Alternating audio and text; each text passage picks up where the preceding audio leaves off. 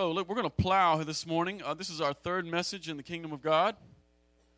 Uh, so, why don't you open up your Bibles to uh, Luke chapter 4? We're going to be looking at the kingdom message and the one that Jesus brings to us. Uh, in the past couple weeks, we have been looking, uh, we've looked at the kingdom message in Exodus, and we've looked at the kingdom message in the prophets. And then this morning, we're going to be.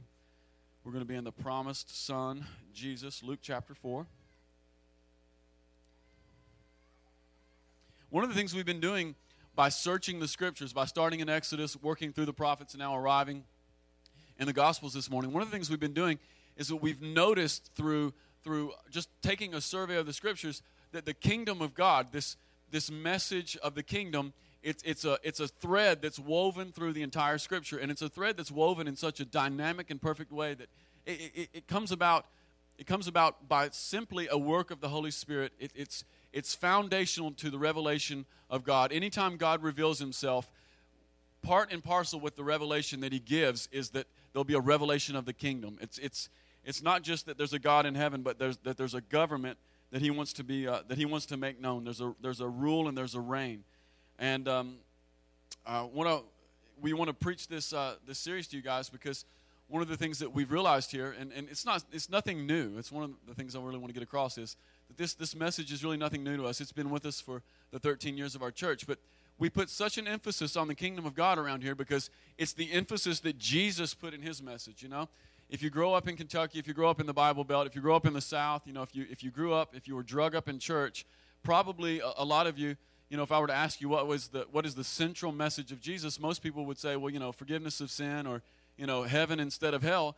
And, and the truth of the matter is, forgiveness of sin and heaven instead of hell is not the central message of Jesus. They're key components of the central message of Jesus. They're key components that I'm betting my life on. And most of you guys in here are as well. But they're not the central message of Jesus. The central message of Jesus is kingdom of God. If you just, even for a second, take a survey through, uh, through whatever knowledge you have of the Gospels, you'll, you'll realize really quickly that anytime Jesus tells a parable, teaches a parable, he's teaching parables about the kingdom. And at one point, Jesus, he kicks a devil out of a little boy, and when he does, he, he looks at the Pharisees and he says, You know, look, guys, if, if I, by the Spirit of God, cast out devils, then the kingdom of God has come upon you. And so there's this, there's this dynamic that, that Jesus' words were, were connected to the kingdom. Not just his words, but the things that he did were connected to kingdom. And we've seen this all the way through the scriptures. And so we're just going to review real quick here. Uh, because I know there are several people who weren't with us the whole way. Um, but before we review, I want, us to, I want us to grab a hold of two things. The first thing I want us to grab a hold of is this that the kingdom of God has always been God's plan. You know, it may sound new to you this morning. It may be a new thing for you. If you've been hanging out with the vineyard for the past six or seven months, you may think, wow, they talk about the kingdom all the time. I've never heard of it in my life. It's really not a new thing, it's always been His plan. And the second thing I want you to realize is that God's kingdom is the best thing for you, and it's the best thing for me. And we're going to we're gonna see that. The more, the more that we investigate this thing, we're going to see it. So I want to I wanna review just uh, week one real quick here. In week, week one, we looked, at, uh, we looked at the Exodus account, this Exodus, Exodus narrative. And that's where, uh, you guys already know this, that's where the people of Israel, they were in slavery to Pharaoh and to Egypt and to the demonic culture that ruled that ruled that area. And God, this is what God says. He reveals himself to Moses in the burning bush. Moses says, Well, who am I going to tell him that's sending me. And, and God speaks to him his personal and his intimate name. He says, You tell him the I am is sending you. And it's not just that, that Moses meets the great I am. There's this, there's this other revelation that Moses gets in, in when he meets the God and when he meets God in um, Exodus 3. And it's that, that it's this uh, it's this revelation that God is the God who hears, who sees, and who intervenes. If you go back to if you go back to Exodus chapter 3 and look at verse 7, God says of himself, I, I have heard my people, I have seen their distress, and now I'm coming down to rescue them. Look at this is what it says. The Lord says, I have indeed seen the misery of my people in Egypt. I have heard of them crying out because of their slave drivers, and I'm concerned about their suffering. And so God is, He's not just this great I am, but He's the God who sees, who hears, and who intervenes. And it's one of the it's one of the fundamental messages of the kingdom. He sees, who he hears, and he intervenes. And so that's that's one of the foundational revelations of the kingdom is that God really cares. He's not just this austere king who accepts worship, but that he really cares and he comes down into into situations and he makes things right. Um, not only does he make things right, not only does he take people out of slavery, but he delivers them into something. and he, he makes people he makes people free, he makes them prosper, and he gives them a future. Right along with the uh, Exodus event, one of the things that we saw was that the kingdom of God is a person. The kingdom of God is an event. And that's one of the things I, want us to really grab a hold of in this series is that the kingdom of God is an event. You know, kingdoms, the kingdoms of this world, they, they, they are fundamentally known by the territories and the boundaries in which they are contained. You know what I'm saying? You know, uh, there's, there's the United States, and you know, you know, down to the south we have a, a, border with Mexico, and to the north we have a border with Canada, and anything between those two is the United States. The kingdom of God doesn't work like that. The kingdom of God is a person, it's a king. The kingdom of God is an event, it's the inbreaking of God's rule and reign into situations. And because of that, the kingdom of God supersedes all boundaries. It supersedes all borders. Borders and boundaries can't contain it. It can flood into any border, it can flood into any boundary, and God's rule and reign can be established anywhere. That's really good news. It's really good news. Here's the best part about that kind of news the fact that God's kingdom is, is limitless and can, and can break into any rule, can break into any boundary and any border. It's really simple for us. If we want to experience the kingdom of God, all we have to do is make him king. Just, just, just give him over. Let, let him become the subject. Let him be king. so that's what we saw. And after in, uh, in Exodus, the, the climax of Exodus happens in uh, chapter 15, verse 18. And that's when the, the children of Israel have gone through water water on the left, water on the right, dry ground in the middle. And, and there's dead bodies everywhere. Egyptians are dead. They've floated up on the seashore. And so Moses and, and Miriam and, and everybody who's, who walked through that campaign, they break out in song. And the climax of the song is Exodus 15, 18. And they begin to sing, The Lord will reign forever and ever. And so this is this explicit mention of the kingdom. Up to this point, it's been implicit, it's been implied, it's been concealed, it's been hidden. But at this point, the kingdom of God, it breaks in an explicit manner. And everyone, all the people who have been delivered, they realize that the Lord, He is King. So that's kingdom of God in, in the Exodus. Last week, Ray preached a really great sermon on, on the kingdom of God and the prophets, and specifically the kingdom of God in Isaiah. And uh, if, you, if you missed last week, be sure to go online, download it. It's really good. And so last week we looked at the kingdom of God and the prophets because, because this is one of the things that makes the prophets so important to us. The prophets, they, they, they keep the vision of the kingdom alive when the children of Israel, when the nation of Israel was, was experiencing a time of decline. When Israel was, was suffering under, uh, suffering under uh, foreign rulers again, when, when, uh, when Babylon had come in and sacked the temple and, and, the, and the people no longer, no longer ruled their own lives and they were, um, they were, they were under control by other people, um, you know, most of them lost heart. And this, so this hope for the, for the kingdom began to dissipate, except that God would speak to the prophets and they would, they would get visions of the kingdom and they, they maintained it. And that's one of the that's one of the important things about prophetic people is that regardless of what situations are, they keep a vision for what God's what, what God's doing. They keep a vision for the kingdom. And uh, as Ray says, uh, he says this. He says that uh, Isaiah is the IMAX view uh, of the kingdom. He, he's the prophet who gives us the IMAX view of the kingdom more than any other prophet. Isaiah has a view of the kingdom that's from beginning to end. And it's at the beginning of Isaiah's ministry. You guys remember Isaiah chapter 6. What's the first thing that that Isaiah happens when he gets called by the Lord. Who does he see? He sees the king. You know, y'all know that passage, Isaiah 6. He sees the king, you know, man, I'm, I'm, a, I'm an unclean man, and I'm, I'm from a people who are unclean just like me. And he, he sees the temple filled with, with, the, with the train of God's glory. And so his, his very own ministry, it's kicked off by an encounter with the king. Then he goes on, um, and, he, and he just has these fantastic prophecies that he puts out. And one of them that really blows my mind happens in chapter 11. He says that when God's kingdom breaks in, there's going to be such peace. There's going to be there's going to be such an exchange of values in the world that literally nature will change, and because of that, the lion will lay down with the calf, and kids will pick up cobras.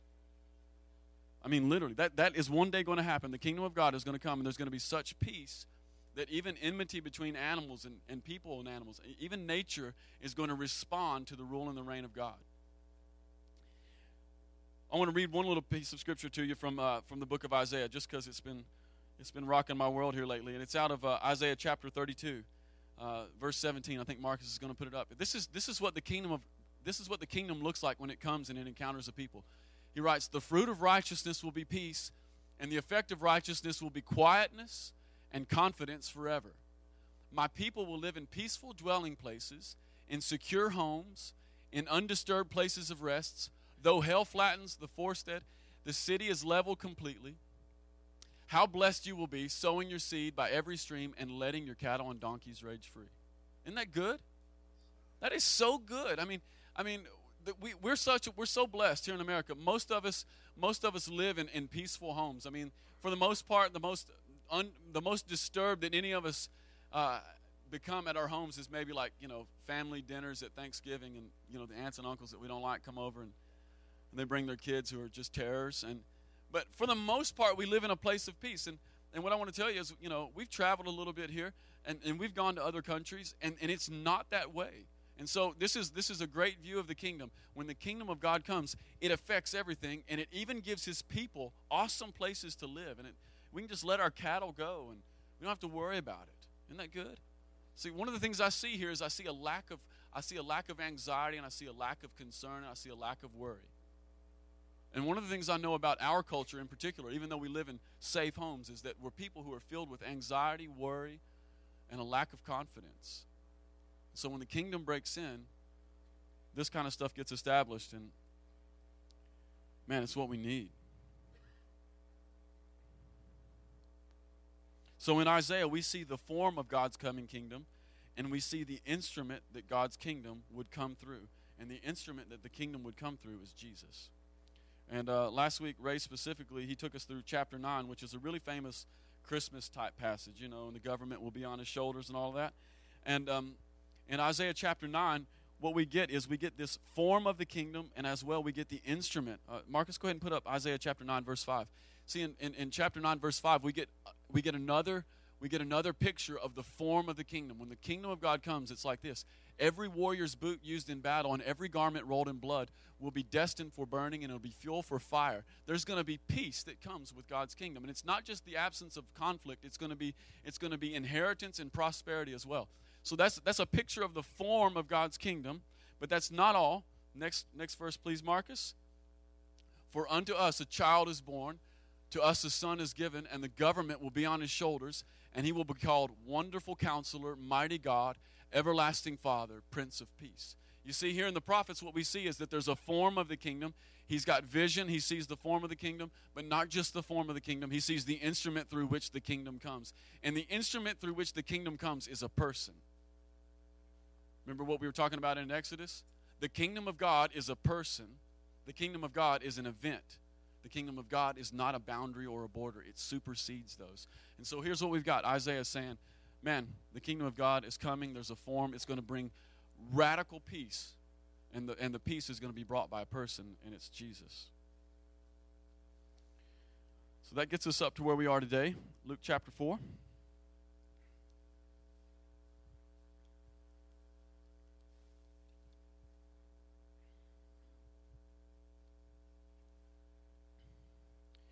Going to read some verses here.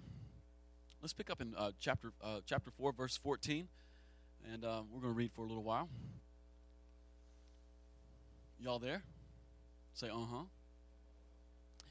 All right, uh, chapter four, verse fourteen.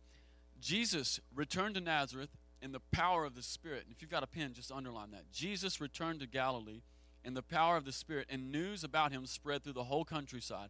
He taught in their synagogues, and everyone praised him. He went to Nazareth, where he had been brought up, and on the Sabbath day he went into the synagogue, as was his custom. And as he stood up to read, the scroll of the prophet Isaiah was handed to him.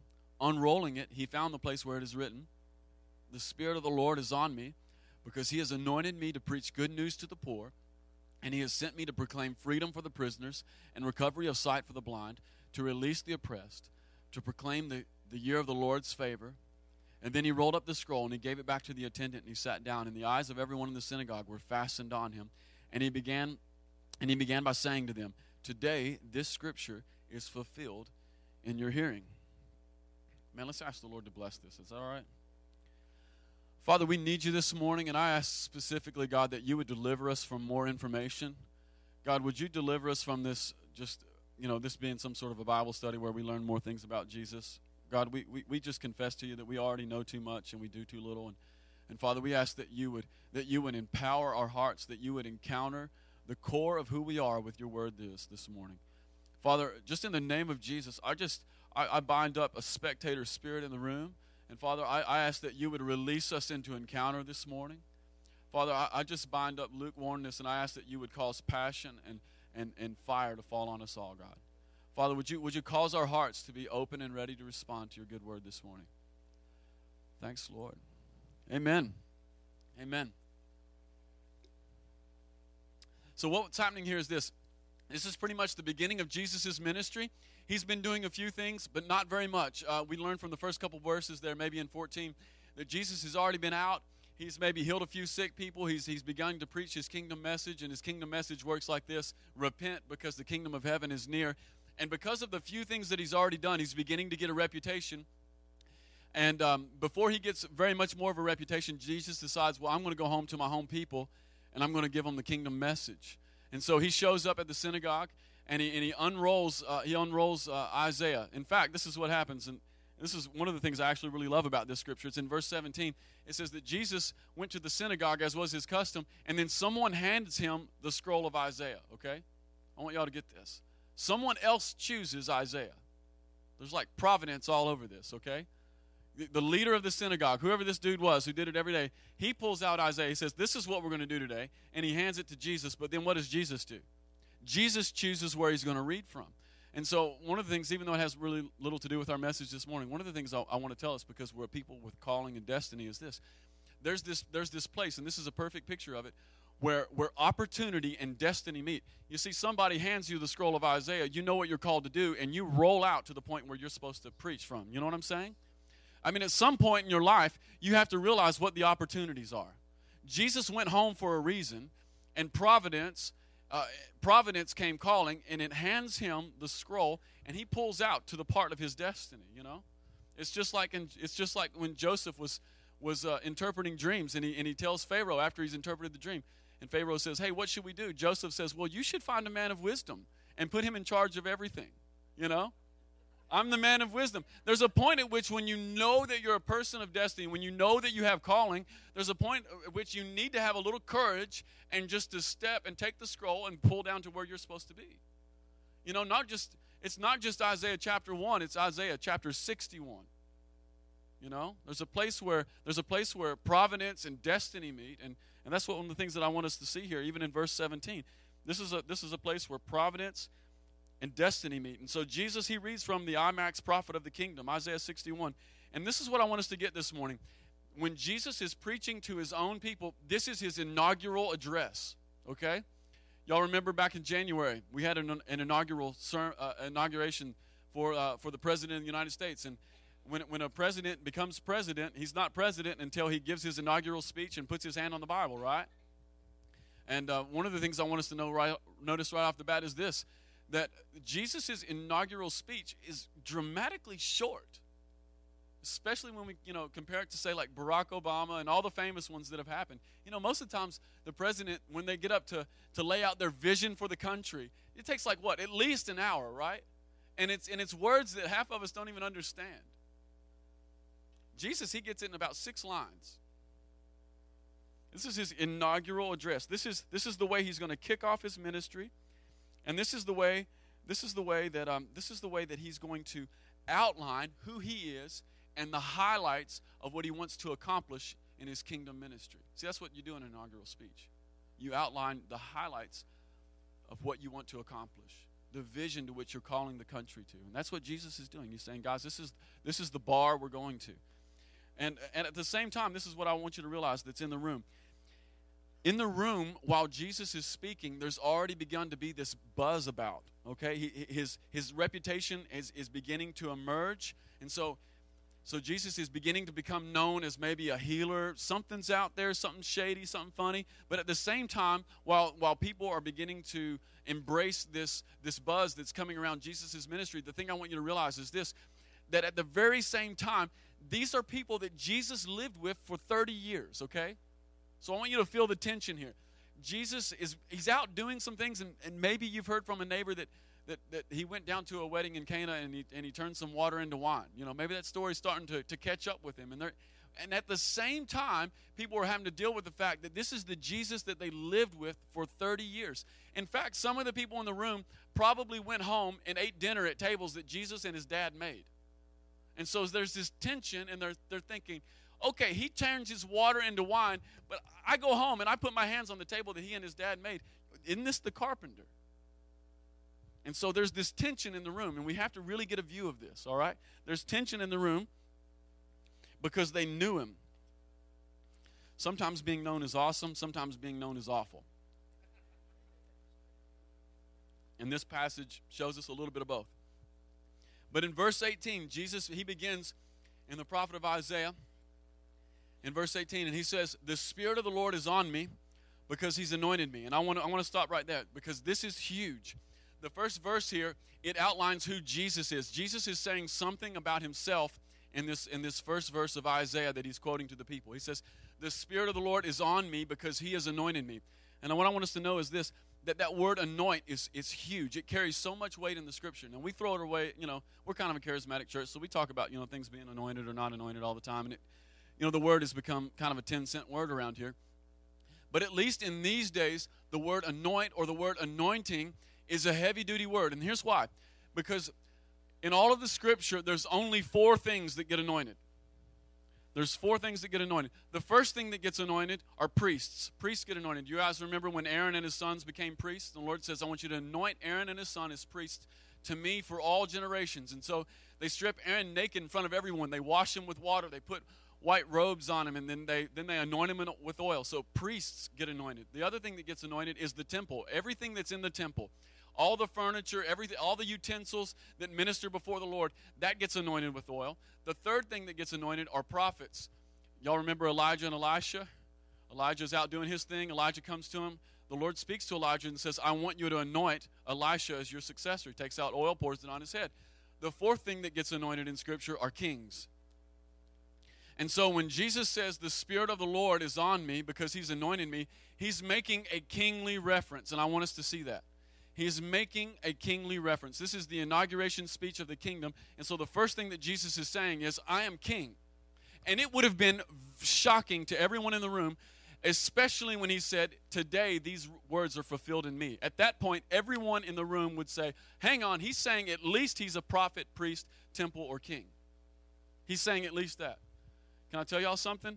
Jesus is prophet, priest, temple, and king this stuff whacks me out. I mean, you start studying this stuff and you think, man, this is a story that's too good. No man could have written this. The Holy Spirit has constructed this through the scripture. So, four things get anointed in the Old Testament prophets, priests, temples, and kings. That's it. And in Jesus, we know for a fact that he is a prophet. Y'all remember John chapter 4? He, he gives a woman a word of knowledge. He says, Man, surely you're a prophet. He's a priest.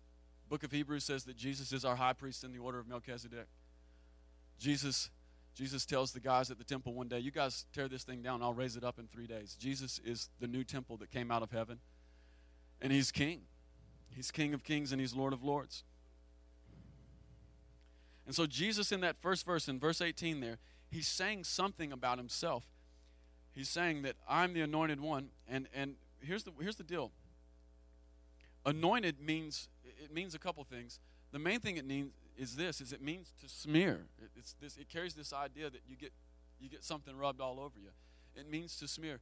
In fact in the hebrew though it, it has an extra little connotation and it means to use. Such a strange word. It means to smear.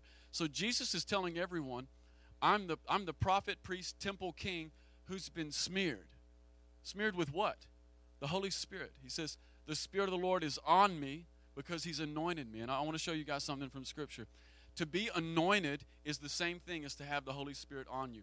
The anointing is just the outward sign of, of the invisible reality that God is with someone. You guys remember David and, and, and Saul? All right. Um, Marcus, why don't you put up 1 Samuel chapter 10? You guys don't have to turn there. First, First Samuel chapter 10, verse 1. This is when Samuel anoints Saul. He says, Then Samuel took a flask of oil, oil and poured it on Saul's head and kissed him, saying, has not the Lord anointed you leader over his inheritance? You can go on to the next one.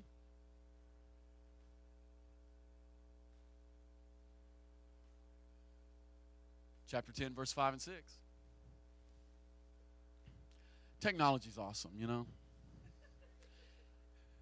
So in, in chapter chapter 10, verse 1, we see that Saul gets anointed by Samuel. Now look, this is what Samuel tells him. He says, After you go to Gibeah of God, where the Philistines where there's a Philistine outpost, as you approach the town, you'll meet a procession of prophets coming down from the high places with lyres, tambourines, flutes, and harps being played before them, and they'll be prophesying. And the Spirit of the Lord will come on you in power, and you will prophesy with them, and you'll be changed into a different person. See, there's this connection in the, in, in the scripture between the anointing that you receive and the effect of the Spirit on you. And here's the deal it's not just that the Spirit is with you or in you, it's that it's on you. Remember that word anoint means to smear. It's on the outside. It's not just that it's not just that the Holy Spirit fills you up on the inside. It's not just that the Holy Spirit becomes a seal and, and a guarantee before the Father, you know. Most of us are comfortable with that language. It's that to be anointed in, in, in, biblical sense is to have the Holy Spirit on the outside, which, which means it's, it's, to, it's to have an encounter with everything that you come into contact with. It's that every, everything that I pick up encounters the encounters the anointing and it encounters, it encounters the effect of the Holy Spirit. This is a big word. Let's move on to the next one. This is David's anointing. This is, uh, this is chapter 16. And then Samuel, he took a he took a horn of oil and he anointed him in the presence of his brothers. And I love this. And from that day on, the Spirit of the Lord came upon David in power. And so Samuel then went to Ramah. Y'all see this connection? If you get anointed in Scripture, Holy Spirit comes on in power. Holy Spirit comes on in power.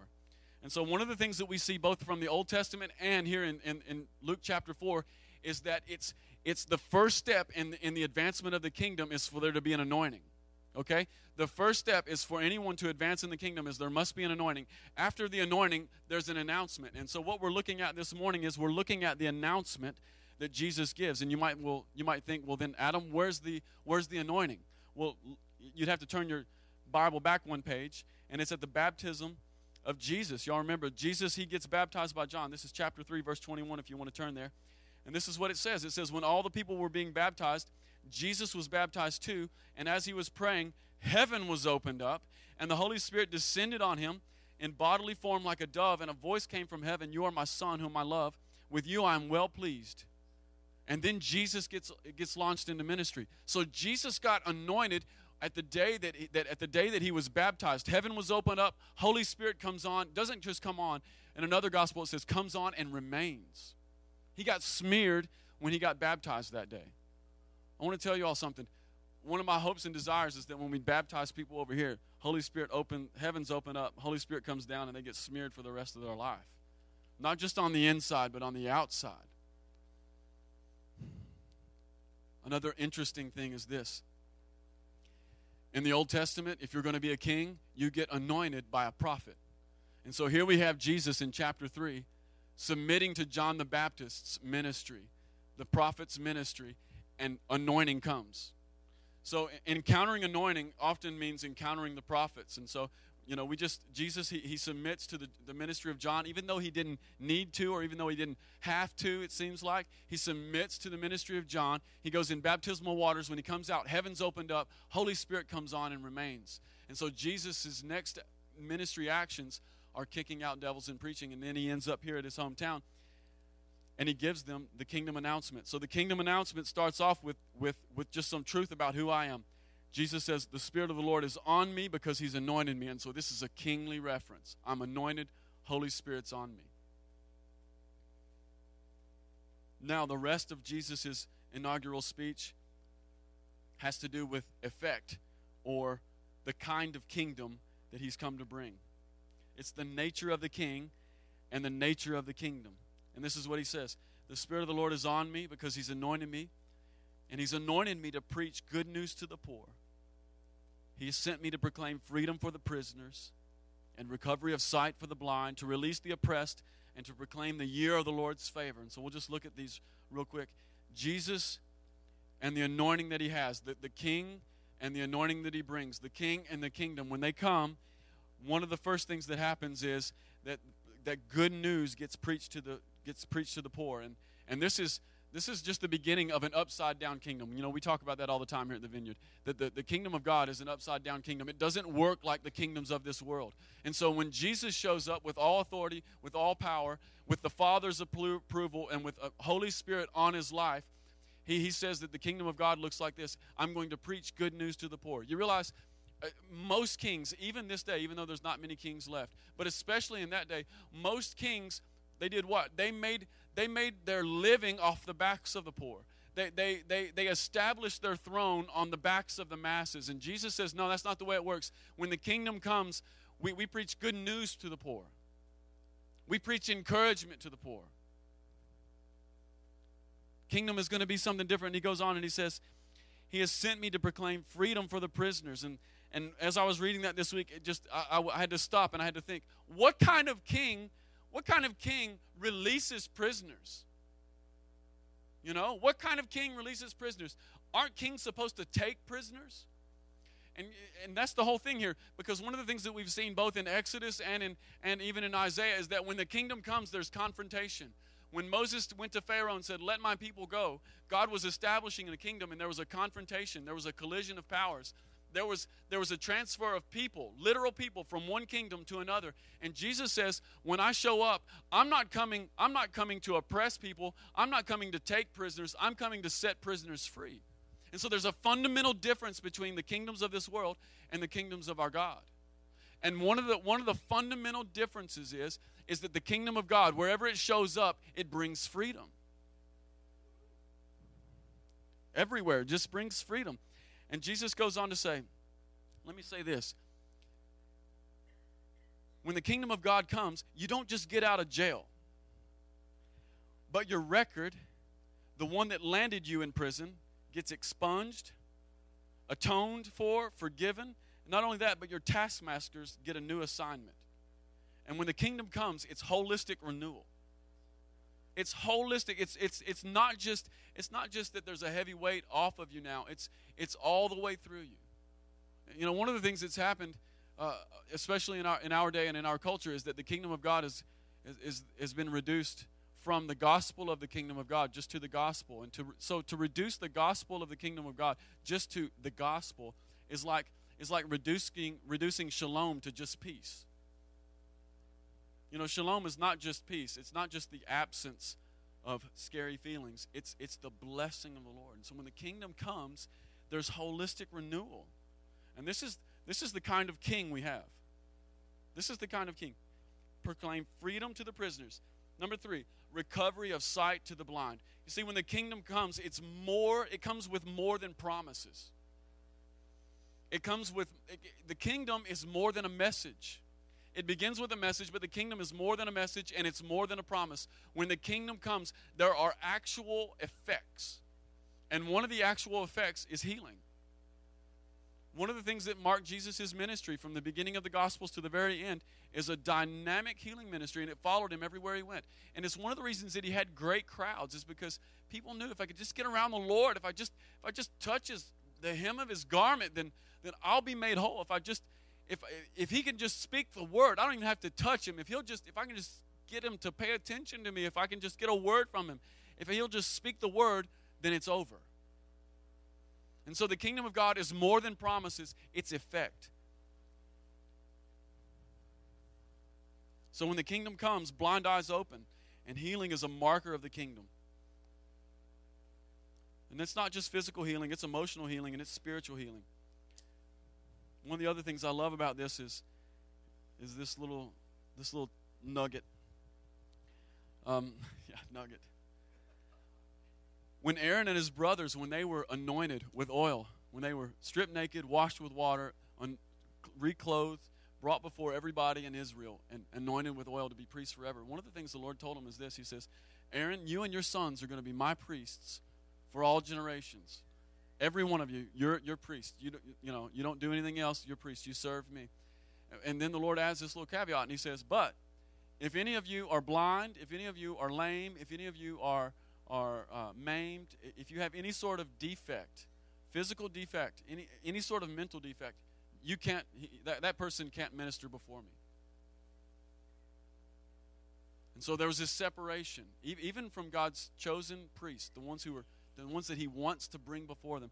God says, you know, if you're if you're blind, lame, maimed, you got a you got some sort of physical problem, you know, you got some sort of mental problem, then you can't come before me.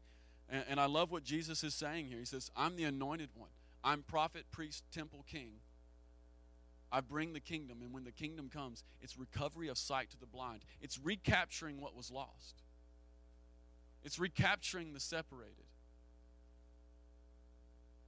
It's so it's so awesome. And then finally Jesus says to release the oppressed. You know, a fundamental revelation of the kingdom of God is freedom. It's a fundamental revelation of the kingdom of God. Paul says in 2 Corinthians chapter 3, he says, The Spirit of the Lord. Oh, here we go. Here we go. Now, the Lord is Spirit, and where the Spirit of the Lord is, there's freedom. It's just a fundamental reality in the kingdom. Wherever the Spirit of the Lord is, there'll be, there'll be freedom. Um, and so Jesus shows up in his hometown and he says, You know, when I come and I bring my, my kingdom, it's going to set people free. Freedom for the oppressed. And, and you know, um, Bob Dylan was right. He really was right. You're going to serve somebody. You know, and it might be the devil or it might be the Lord, but you're going to serve somebody. And um, and even in the room this morning, you know, and this is coming from zero prophetic insight. It's coming from just doing ministry for seven or eight years. One of the things I know is that there's more than a handful of people in here who are just oppressed. And one of the ways you know you're oppressed is when the person or the thing you're serving isn't leading to abundant life. I mean, we can we can classify it a lot of different ways, but if the thing if the thing that if the rat race and the hamster wheel that you're running on isn't leading to abundant life, then it's oppression. And that takes all kinds of different forms. One of the foundational elements of the kingdom is that when it shows up, it'll get you off that hamster wheel. So, one of the things the Lord wants to do this morning, one of the things He's going to do is He's going to get people off the hamster wheel this morning. That should be good news for some people. It's really good news.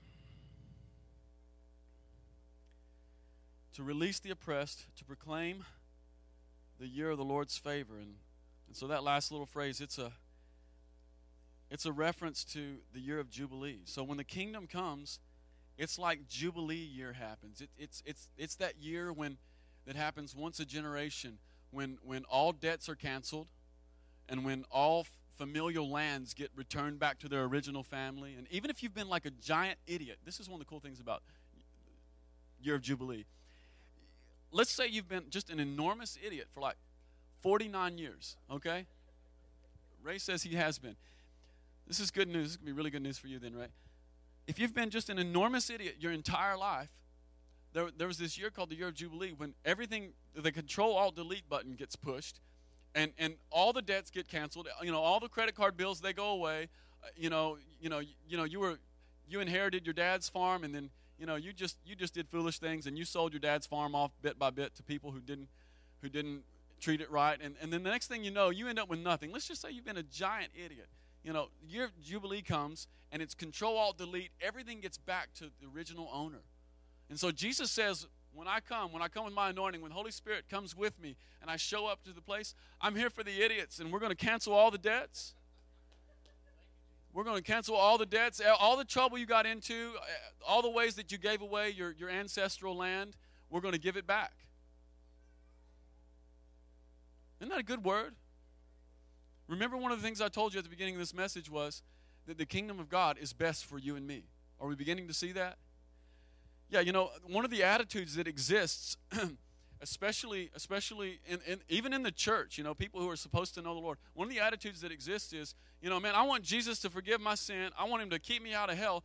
But man, when it comes to, you know, me following him as a disciple, when it comes to me hearing the hard word and getting in line, then we want to buckle up and bristle just a little bit, and that rebellious things comes on us. And what it really says is, I don't believe the king or his kingdom is best for me. And you know, we could we could beat that up all day long, and you know, I don't want to do that. But even now, it lands on some of us, and we go, "Ugh, it's me." But what I want to really want you to know is the kingdom of heaven and the king who rules that kingdom is really the best thing for you. It's really the best thing for you. Not just for your blind eyeballs and not just for your idiotic business moves. It's, it's really the best thing for you.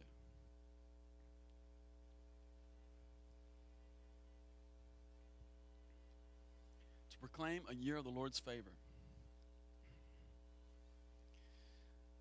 Let's go on. Verse 22. Then he rolled up the scroll and he gave it back to the attendant and he sat down, and the eyes of everyone in the synagogue were fastened on him.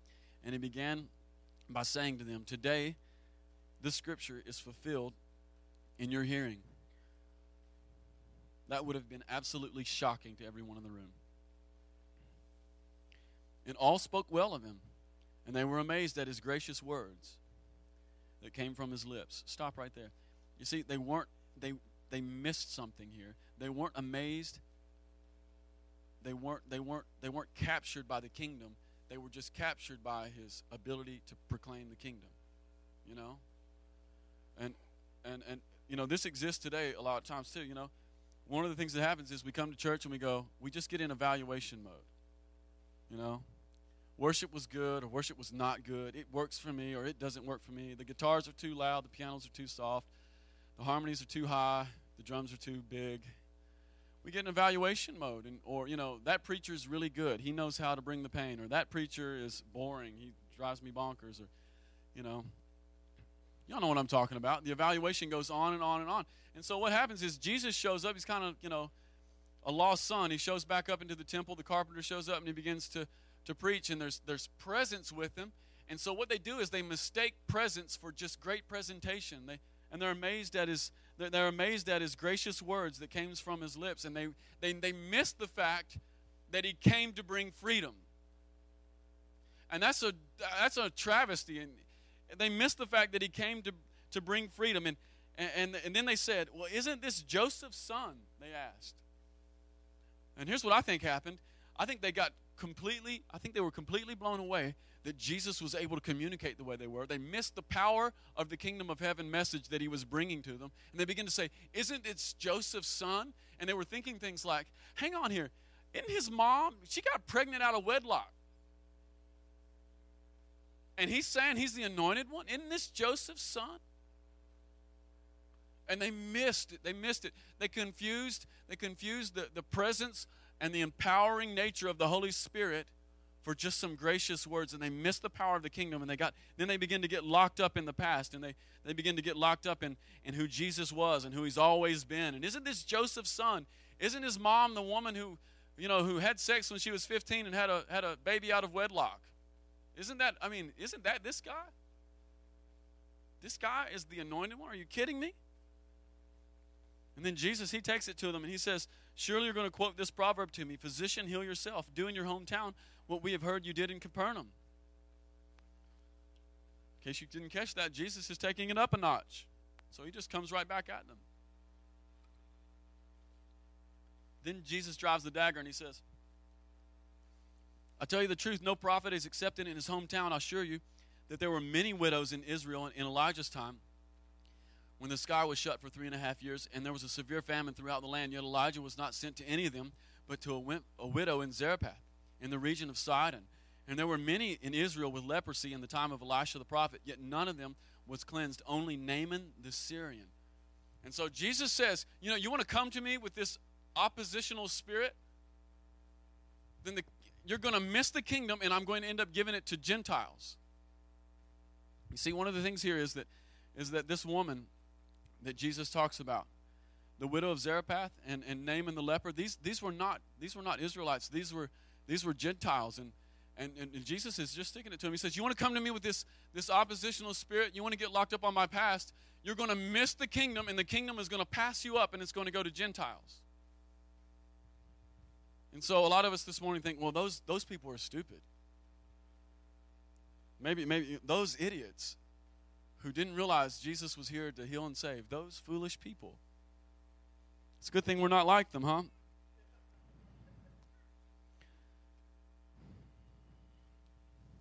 See, they were, they were offended. They were offended by Jesus, and, and, and it stole their ability to see what was being offered. And, and here's one of the weird things about, about offense in this passage is that they, they were offended by the notion that Jesus would be anointed. This is what I really think. if Jesus had just shown up and, and given a little message and maybe read out of the Bible a little bit and sat back down and hadn't brought the kingdom, hadn't said, I'm anointed with the Spirit, I think everybody would have been great. If Jesus just could have been Jesus, everybody would have been thrilled. They might have even had a little party in his honor. But one of the things, one of the things that, that opposes the work of the kingdom, that oppositional spirit, it, it doesn't oppose Jesus, it opposes the anointing. You know, it's called Antichrist. Jesus, Jesus' name is, is not Jesus Christ. Christ is a title and it means the anointed one.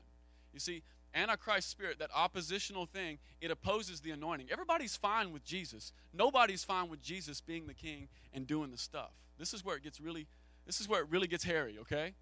Everybody's fine with a church where Jesus can be Jesus, but if the anointing breaks out, then look out because then there's all kinds of this stuff that just begins to happen. Opposition comes from every direction. And so this is the nature of opposition, and, and it's, the, it's the thing that I want you to even check out your heart on even right now. It's like, you know, I want the Lord, and, and even now we go, these people, they're being foolish, you know, they, they missed the kingdom, and, and we've got it together. And, and, and so, one of the things I want to tell you guys this morning is that it could happen just as easily to us. You know, we, we've grown up here in Kentucky, we've grown up in Bible Belt, and we've grown up with this idea, and, this, and, and it's a true idea, that all we have to do is come to Jesus, confess our sin, maybe cry and roll around the floor, have an emotional fit, and then we'll go to heaven, you know? And that's awesome. And He will surely take your sins away. But if we get locked up into that, and if that's all Jesus is, if he's just the grand absolver, if he's just if he's just this computer that we come to and, and swipe our sin underneath it and it just, you know, it rings up absolved, absolved. If that's if that's the only thing that the Lord ever is, then you don't get to walk in abundant life. You miss the kingdom, just like these guys did. And it's a travesty. It could happen here this morning even. It happens all the time. We're looking for Jesus just to forgive sin and get somebody to heaven when really what he wanted to do was, was prophesy hope and heal some people. God help us if he starts prophesying hope or healing people because then somebody's going to get aggravated because the anointing broke out. See, that's the nature of the oppositional spirit. It's, it's located, it opposes the anointing. It doesn't, it doesn't oppose Jesus the man, it opposes Jesus the anointed.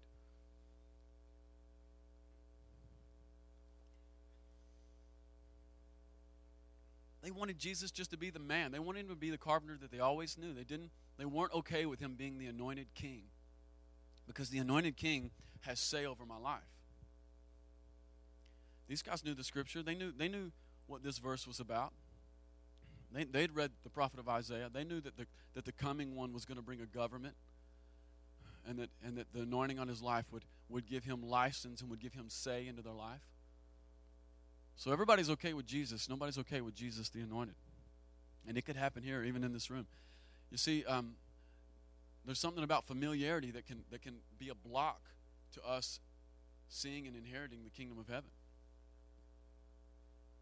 Famili- familiarity can be a, just a huge hindrance to a move of the Holy Spirit.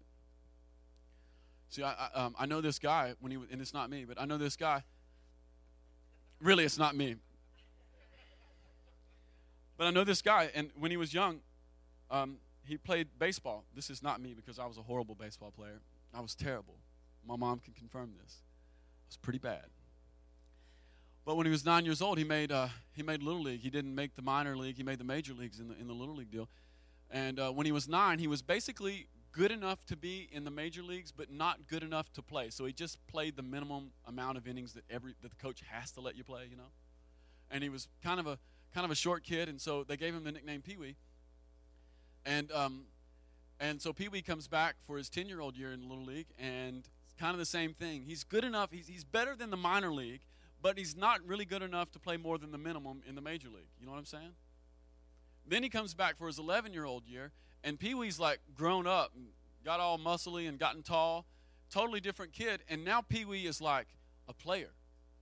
Problem is, Pee Wee takes the position, the starting position, from someone who had played their nine and ten year old their nine and ten year old season. Guess what happens? Everyone flips out, especially the parents. One of the parents of the dad who got benched because Pee Wee had kind of grown up got so bent out of shape that he runs into the that he runs into the dugout one day and he grabs the coach and basically judos him to the ground. You know, and, and, and just has a cussing fit right there in front of the kids and and then he then he then he leaves the dugout.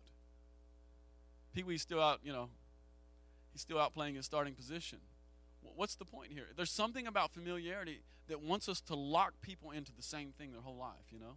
And so this is what happened to Jesus. And, you know, Jesus, if you're a carpenter, that's great. But Jesus, if you're anointed, it's not so great. And so they, they, they tried to kill him. They, you know, they were going to take him out to the top of a hill and they were going to throw him off. But somehow Jesus just supernaturally walks through them.